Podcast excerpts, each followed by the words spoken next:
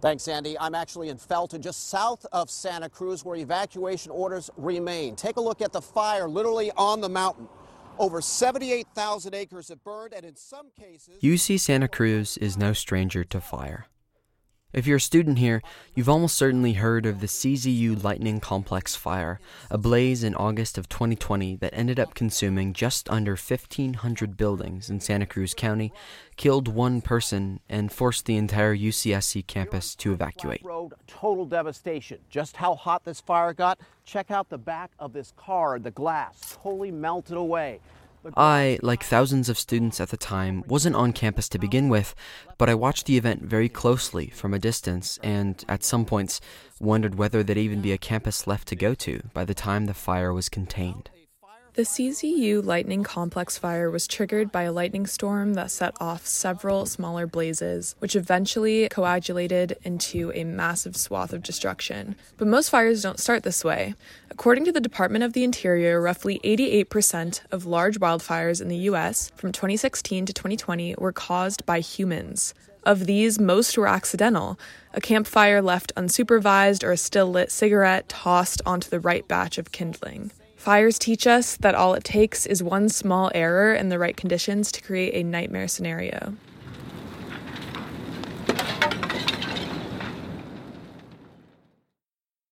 We're not telling you this to scare you, not by any means, but there's being scared and then there's being perceptive.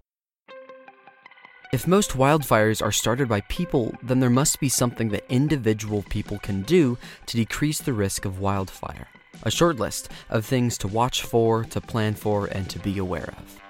That's why Kyle and I are here, and we brought a friend. Yeah, thank you, Kyle. I'm happy to be here.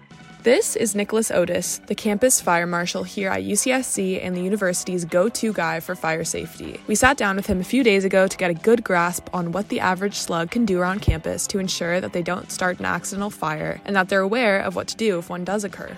This episode was also planned for National Fire Prevention Week, an event started by the National Fire Prevention Agency to raise awareness for ways to be fire safe. The week is from October 3rd to October 9th, and we'll be covering some of its main takeaways and how those can be applied to life at UC Santa Cruz. Fantastic. So, just to kick things off, when I hear the words fire marshal and I hear about uh, like the campus having one, my first instinct is like, okay, what what are what are the duties that a fire marshal has kind of on campus? Yeah, absolutely. Uh, the campus fire marshal program is something that uh, every jurisdiction actually has. Some every city, every county, and even every uh, UC campus has their own fire marshal. Fire marshals are responsibilities kind of are a broad spectrum of a lot of things. Uh, those go into annual building inspections. So I have a whole staff and team that does all of our annual building inspections, which uh, is making sure that all the fire and life safety components are uh, working and uh, the buildings are safe for students and faculty to, to be on campus. Uh, I also oversee, so I review, inspect, and, and uh, approve all the construction that takes place on campus. So that's that's actually what mostly fire marshals do. It's a more of a construction based uh, component of it of types of inspections. I think sometimes when people hear fire marshal, it, I agree. It's it's sometimes confusing. Um, we're not the suppression side. Suppressions, your firefighters and your emergency personnel that are going into emergencies. We're more the back end, kind of behind the scenes people that if everything's working the way it's supposed to be and there's no issues, we're doing our job essentially. Other things that I do on campus is I'm heavily involved in all the campus events to ensure safety components, making sure that things are kind of running the way they need to be done. And then I also oversee public education on campus. That's another um, big one that we do. So we we do a lot of trainings on campus for students and faculty. And we're with COVID, we've been developing a whole new um, branding of like a digital format for that, which has been uh, a new arena for us, but we're taking it on. We have some new staff that are, are overseeing that program.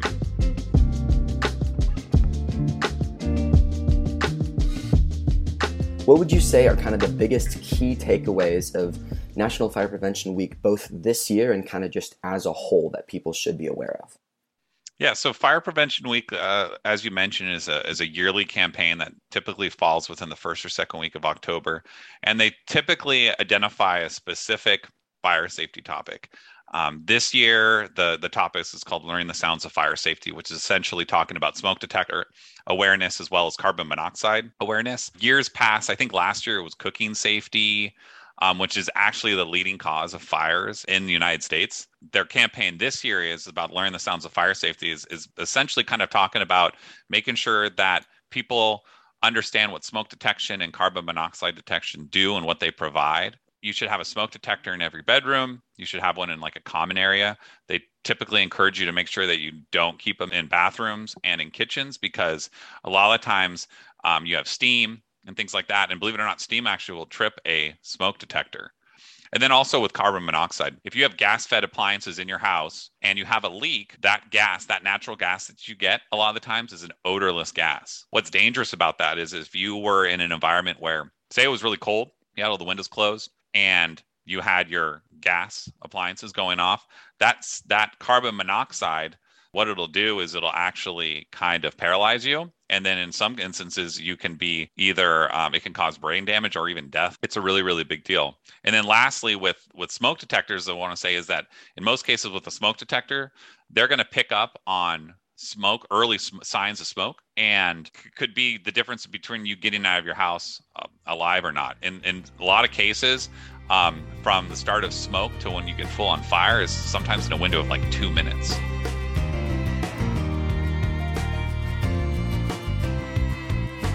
What are a few other kind of common sense fire prevention guidelines that students could like use a reminder for? Yeah. So um, obviously, as we were touching, smoke detectors, carbon monoxide detection is is a really really big one. Um, specific to students, it's really important that your family just has an overall plan.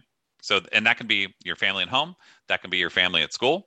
You know, so your, your housemates, things like that, is just making sure you have all the the steps for having a, an effective evacuation plan and knowing who you need to call, making sure you have like a go bag in an instance if there was like say a wildfire or something like that, knowing if there was some sort of emergency where you would collectively meet. In some emergencies, depending on the severity of it, cell phone towers might be out.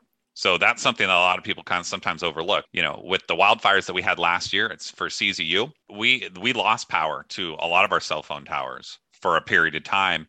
With that as well, I think the other thing that I would probably um, highlight as well is being familiar with evacuation practices, especially when you live on campus. That that's a really really big one.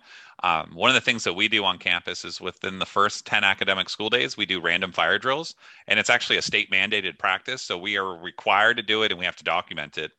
And that's something that's really really important as well. Is that just you're familiar with kind of your evacuation zones and the processes that kind of exist. And that's something that when you move on campus, uh, we work with all the RAs on campus and kind of give them the training on kind of what we want to make sure is messaged out to you guys. And then we go out and do the actual drills.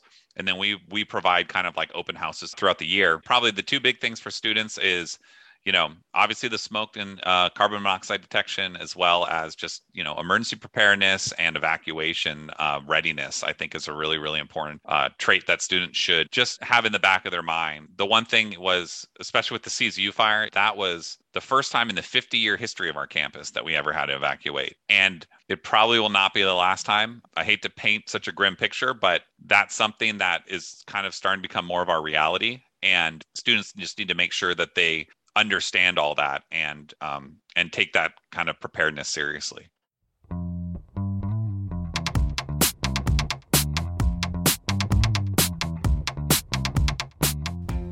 So, to kind of keep going on this guidelines for students, things that students should be thinking about uh, on campus, are there any guidelines that you can think of that are kind of, they wouldn't come to mind immediately and they, they're kind of uh, almost more almost more niche like fire safety uh, guidelines that students should be aware of.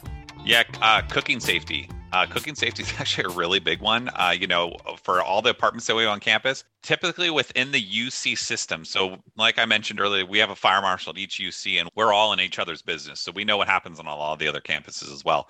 Cooking safety is by far the um, biggest fire issue on campus when it comes to camp like housing fires that take place. Make sure that if you are cooking, that you constantly are, you know, you're giving it that attention. You know, I know in our busy lives we tend to sometimes walk away from the stove stove and things like that. And, you know, I remember a long time ago being a, a college student and, you know, making pasta and, you step away and then all of a sudden that water's boiling up and then you're getting smoke all over the place when you're cooking with an oven you should have all the handles actually pointed away from the outer parts of the oven so when i say that like if you're cooking on like one burner have the handles be on the inside of the oven so they're not um, so they're not like a bumping hazard. And then the other one has to do with if you actually had a cooking fire. In most cases what you want to do if you have a fire on your oven that's occurring you immediately turn off. If you're able to and it's safe to do so you would want to turn off the oven um, by its handle. And then also you want to have a tray or a lid that would cover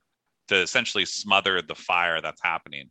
About three years ago we had a cooking fire on campus uh, and it was a grease. Some some students were were um, cooking with oil, and the fire got out of hand. And they, when we did the investigation, we found out what they thought you were supposed to do was to put flour on because they thought that that would smother it. That actually makes it worse. And the other thing, if you're cooking with oil, is don't put water on it. You want to turn off the heat source and you want to cover that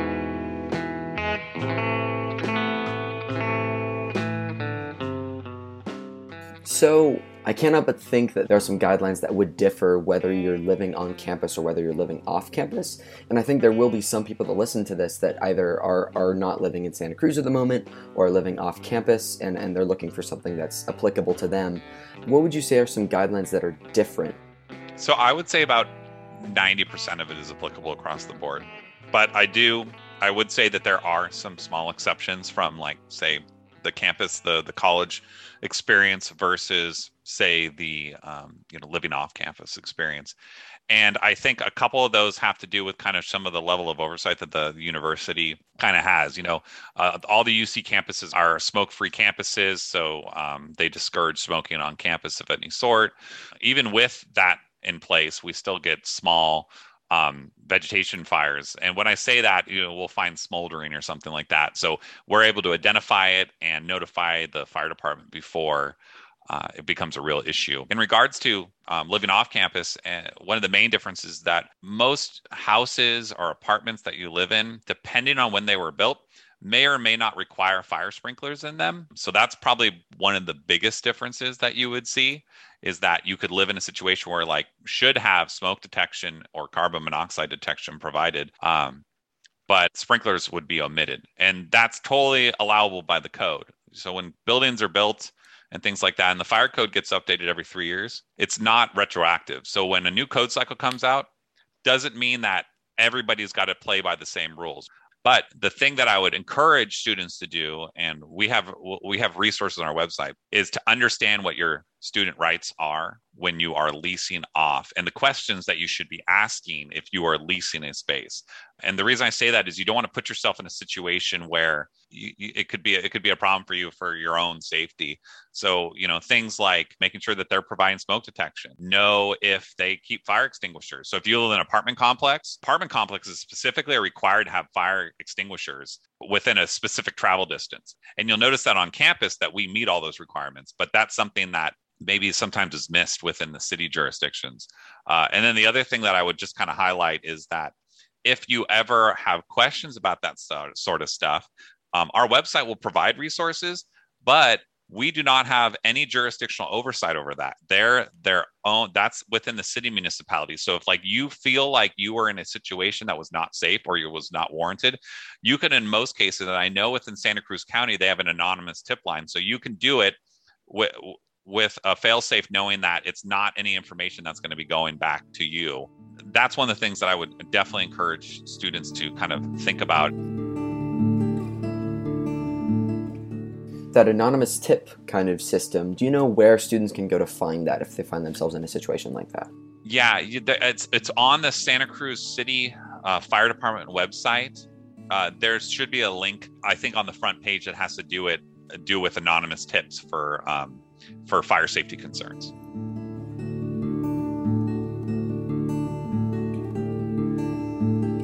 So um, we've covered a lot today, uh, but just uh, kind of to, to, start to close things out here, um, is there anything else you'd like to share about National Fire Prevention Week or campus fire safety at large?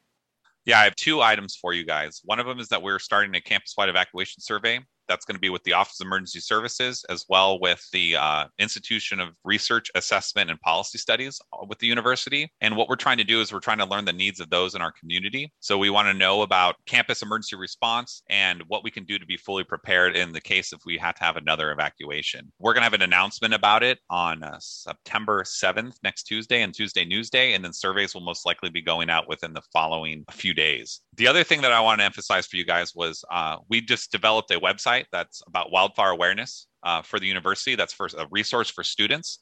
And we go into a lot of different topics to kind of make students aware. So we talk about wildfires in UC Santa Cruz. And in there, we kind of talk about explaining essentially what a wildfire is and also the history of wildfires in Santa Cruz County to kind of make students aware of kind of what our region is up against and kind of the weather patterns that exist within our region and kind of how that plays into it. We also talk about wildfire safety initiatives that we do on campus.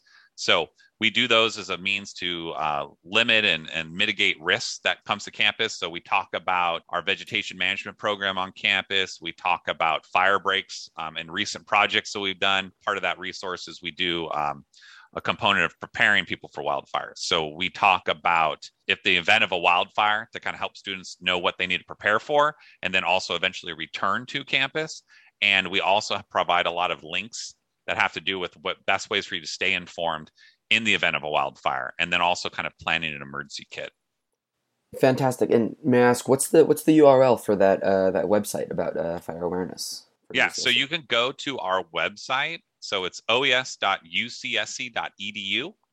And that is right on our front page. That has all the information. You click that and it'll take you right to our wildfire page. Wildfires is at the forefront right now for obvious reasons, but we touch on a whole bunch of topic. We you know we we touch on if uh, earthquake preparedness we talk about flooding we talk about you know if there was an event of an active shooter uh, basically any kind of campus disruption we we kind of touch the base on most of those. So finally just to wrap things up if uh, if any students have been listening to this episode and they have any additional questions beyond what we've covered who can they reach out to yeah. So, like I mentioned before, our URL that oes.ucsc.edu that has we have a contact page in there. I think it's on the left hand side. It, it, lists all of our staff and contacts. You can reach out to there.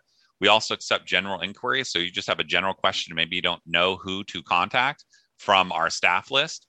Uh, you can just send an email to oes at ucsc.edu and that will get sent to everybody on our team and one of us will be able to respond.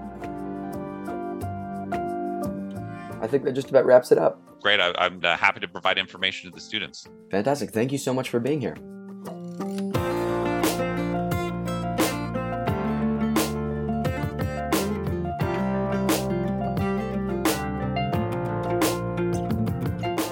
Thank you so much for listening.